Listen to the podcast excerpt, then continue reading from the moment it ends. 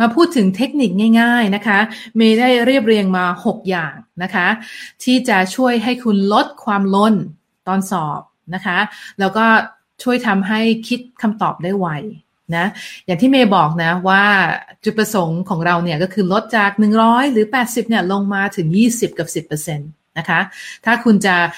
จำกัดความลนคือแบบ ไม่มีเลยนะมันเป็นไปไม่ได้ เพราะว่าทุกคนเนี่ยก็ต้องมีการตื่นทดสอบนิดนึงนะคะ ไม่ว่าจะเป็นครั้งแรกที่สอบหรือว่าครั้งที่ 10 ที่สอบนะคะมันก็มีความคาดหวังอะเนาะว่าเราจะสามารถสอบผ่านในครั้งนี้ ดังนั้นมันก็มีความกดดันนิดนึง ซึ่งเป็นเรื่องธรรมชาตินะคะ แต่วันนี้เมย์จะพูดถึง 6 อย่างนะคะ ที่จะสามารถช่วยนักเรียนได้ อย่างแรกเลยนะคะ คืออะไรเอ่ยคือการฝึกสมาธิ นะในแผนการติวของ Daily Top Star เนี่ยถ้าใครได้ติวกับเมย์อยู่เนี่ยนะคะหรือว่าเคยติวแล้วเนี่ยจะเห็นว่ามีข้อหนึ่งที่เมย์ให้นักเรียนฝึกทุกวัน นั่นก็คือการนั่งสมาธินะคะ มันอาจจะดูแบบโอ้โห มัน traditional มาก แต่จริง ๆ นะเมย์อ่านหนังสือมาหลายเล่มแล้วนะคะ หนังสือของคนต่างชาติด้วย พอเขาพูดถึงนะคะ การนั่งสมาธิแบบสไตล์ของศาสนาพุทธของเราเนี่ย เขาบอกเลยว่าเนี่ยมันไม่ใช่แค่ว่าทำให้เราสงบอย่างเดียว แต่เวลาเขาไปทดสอบทางด้านของวิทยาศาสตร์แล้วเนี่ยมันทำให้เห็นว่าเวลาเรานั่งสมาธิเนี่ยสมองของเราเนี่ยจะรีเซ็ตนะคะ สมองของเราจะเหมือนกับว่าจะแข็งแรงขึ้นน่ะ ถ้าเราอยากให้กล้ามเนื้อเราแข็งแรงเราก็ไปออกกำลังกายใช่ไหมแต่ถ้าเกิดเราอยากให้สมองของเราแข็งแรงเนี่ยเรานั่งสมาธิ เพราะการนั่งสมาธิทำให้ไฟเบอร์ทุกอย่างในสมองเนี่ยกระชับแข็งแรงนะคะ แล้วการที่ทำทุกวันเนี่ยจะทำให้นักเรียนซึมซับสิ่งที่ติวนะคะ ใน TOEIC เนี่ยทุกวันได้ง่ายขึ้น โดยที่ไม่เครียด แล้วเวลาอ่านเนี่ยก็ไม่เครียด นะคะเมนั่งสมาธิเองเนี่ยประมาณเกือบโอ้สองเดือนแล้วนั่งติดกันทุกวันเลยนะคะแค่วันละสิบนาทีเท่านั้นน่ะใน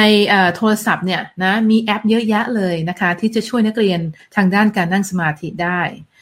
นอกเหนือจากได้บุญแล้วนะแต่การนั่งสมาธิเนี่ยจะช่วยให้นักเรียนสามารถเรียกสมาธิของตัวเองกลับมาเวลาสอบ สำคัญยังไงลองดูละลองดูได้เลยค่ะ ถึงแม้ว่าวันนี้คุณยังไม่ได้เข้าเรียนโทอีก at home แต่ก่อนที่คุณจะไปสอบเนี่ย ลองนั่งสมาธิแค่วันละ5-10นาที และไม่บอกเลยนะคะว่าความแตกต่างในการทำข้อสอบของคุณในวันสอบเนี่ย จะต่างกับครั้งที่แล้วเยอะแยะเลยนะนี่เป็นอันดับหนึ่งเลยนะคะ ที่สำคัญ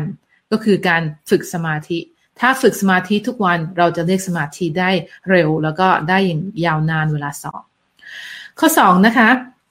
เวลาเจอข้อแบบเอ่อยากๆนะคะ แล้วก็แบบเราก็คิดไม่ออกสมองแบบตึ๊ดตึ๊ดตึ๊ดตึ๊ดนะ เริ่มที่จะแบบหายใจถี่ละเริ่มเครียดนะคะเหงื่อเริ่มออกนะ แล้วก็รู้สึกมือสั่น ถ้าถึงระดับนั้นนะคะ หยุดทุกอย่างหยุดเลยนะคะ วางดินสอ วางยางลบ แล้วก็ถอนหายใจลึกๆ นะคะ หายใจลึกๆก่อนนะ แล้วก็ถอนหายใจออกมาทำสักหนึ่งถึงสามครั้งนะคะ นี่คือการเรียกสติกลับมาอีกแบบหนึ่งเพราะว่าถ้านักเรียนไม่หยุดนะคะ ไม่หยุดเพื่อ relax ตัวเองเนี่ยผ่อนคลายจิตตัวเองก่อนที่จะทำข้อต่อไปเนี่ย รับรองเลยทั้งข้อสอบเละตุ้มเป๊ะแน่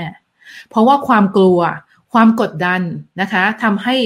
ตัดสินใจแล้วเลือกข้อผิดๆนะ แล้วทำผิดๆ จนกระทั่งจบข้อสอบไปเลย แล้วนักเรียนก็ออกจากห้องสอบแล้วก็รู้สึกว่าโทอีกเนี่ยมันยาก จริง ๆ แล้วเนี่ยมันไม่แต่สติควบคุมตัวเองต้องมา อย่าลืมนะคะ เวลาเจอข้อยากๆ แล้วมันทำให้ให้ตัวเองรู้สึกว่าเครียดนะคะ รู้สึกว่าเริ่มเริ่มลน เริ่มคิดไม่ออกเนี่ย ให้หยุดวางทุกอย่าง หายใจลึก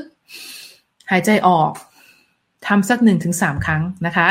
แล้วมามองโจทย์นั้นใหม่ แล้ว ทุกอย่างจะเคลียร์มากขึ้นนะคะ มาดูข้อสามนะข้อสามเนี่ยอันนี้ก็คือสำคัญนะคะคุณอย่างที่ที่อย่างที่คุณพันโพบอกว่าความกดดันมันมีเยอะใช่ไหมเพราะว่าเราอยากสอบให้ผ่านนะคะ แต่ต้องมองกลับมานะว่าสโกปของข้อสอบโทอีกเนี่ยกับชีวิตของเราเนี่ยมันเยอะขนาดไหน ใช่โทอีกเนี่ยมันสำคัญมันสามารถที่จะเปลี่ยนอนาคตของคุณได้ แต่ แต่ละครั้งที่คุณเข้ามาสอบเนี่ยนะคะ ต้องเตือนตัวเองนะ ว่าเนี่ยมันก็แค่ข้อสอบข้อหนึ่งมันก็แค่ข้อสอบชุดหนึ่งเท่านั้นนะคะ มันไม่ใช่ว่าถ้าเกิดทำไม่ได้สอบไม่ผ่านแล้วคือคุณก็คือชีวิตของคุณคือจบสิ้น มันไม่ใช่นะคะ นักเรียนสามารถที่จะมาสอบได้เรื่อยๆนะคะ เดือนต่อมาเดือนต่อไปไม่ใช่ต่ออาทิตย์นะรู้สึกว่าครั้งที่แล้วเราพูดถึงอันนี้อย่าสอบบ่อยนะคะ คะแนนจะยิ่งลด แต่สอบทุกเดือนนะคะ สอบไปเรื่อยๆ แล้วไม่มีใครจะมาห้ามเราว่าเราสามารถสอบได้แค่สองครั้งเท่านั้น ดังนั้นเนี่ยเตือนตัวเองอยู่เสมอว่านี่ก็เป็นแค่ข้อสอบชุดหนึ่งเท่านั้นนะคะ ข้อสอบชุดหนึ่งที่เป็นแค่เป็นกำแพงหนึ่งที่เราต้องฟันฝ่านะคะ มันไม่ใช่จุดจบของชีวิตของเรา ดังนั้นเนี่ยเอาความกดดันตรงเนี้ยไปวางไว้ข้างๆนะคะ เพราะว่าถ้าวันนี้เราทำไม่ได้ ถ้าเราฝึกทักษะไปเรื่อยๆเนี่ย เราก็ต้องทำได้ บอกตัวเองอย่างนี้ แล้วความกดดันตรงนี้ก็จะลดลงเยอะเลยนะคะอ่ามาดูถึงข้อ4นะคะ สิ่งที่จะช่วยนะ ลดความลนนิดนึงก็คือ อย่ากังวลเกี่ยวกับข้อที่ผ่านมานะคะ นักเรียนเนี่ยมักจะลนสาเหตุที่ลนก็เพราะว่าพวงหน้าพวงหลังนะคะ กังวลว่าข้อที่ทำมาแล้วเนี่ย มันถูกไหม แล้วก็กังวลที่ว่าข้อที่เหลือเนี่ย จะทำทันไหม แล้วนักเรียนก็ไม่ได้อยู่ในปัจจุบันเลย ดังนั้นเนี่ยมันก็เลยทำข้อที่ทำอยู่เนี่ยทำยากมากนะคะ เพราะว่าใจมันไม่อยู่กับข้อนั้นน่ะดังนั้นเมย์ก็เลยจะแนะนำส่วนของข้อนี้ว่าถ้าคุณทำเสร็จแล้วข้อที่แล้วนะคะ ตัดสินใจฝนสแกนทรอนเรียบร้อยแล้วเนี่ยก็มาข้อต่อไปนะคะ เตือนตัวเองว่าทุกข้อในข้อสอบโทอีกเนี่ยมีคะแนนเท่ากัน ถ้าข้อที่แล้วนะคะ เราแบบมั่วเลยอะคือกาแบบ A B C D นั่งแบบเอ่อนั่งแบบสุ่มสี่สุ่มห้าเลยอะ่ะ อันนั้นก็ไม่เป็นไร เพราะว่านักเรียนที่คะแนนที่นักเรียนต้องการเนี่ยเจ็ดร้อยแม้กระทั่งแปดร้อยเนี่ยนักเรียนสามารถผิดได้เยอะนะคะ ทิ้งสักสองสาข้อก็ดีกว่าพยายามทำสองข้อนั้นให้ได้แล้วอีกยี่สิบข้อก็คือลงถังขยะ ใช่ไหมดังนั้นอย่าไปพวงหน้าพวงหลังนะคะ ข้อ5นะอันนี้ใกล้ๆใกล้เคียงกับข้อ4นะคะก็คืออย่ามาแก้ข้อที่ผ่านไปนะคะ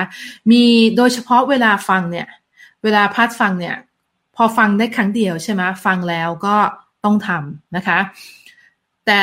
บางบางทีเนี่ยนักเรียนบางคนเนี่ยก็คิดว่าคำตอบที่ข้อนู้นสิบข้อที่แล้วเนี่ยในพาร์ทฟังเนี่ยมันน่าจะเป็นข้อ B ปัญหาของมันคือ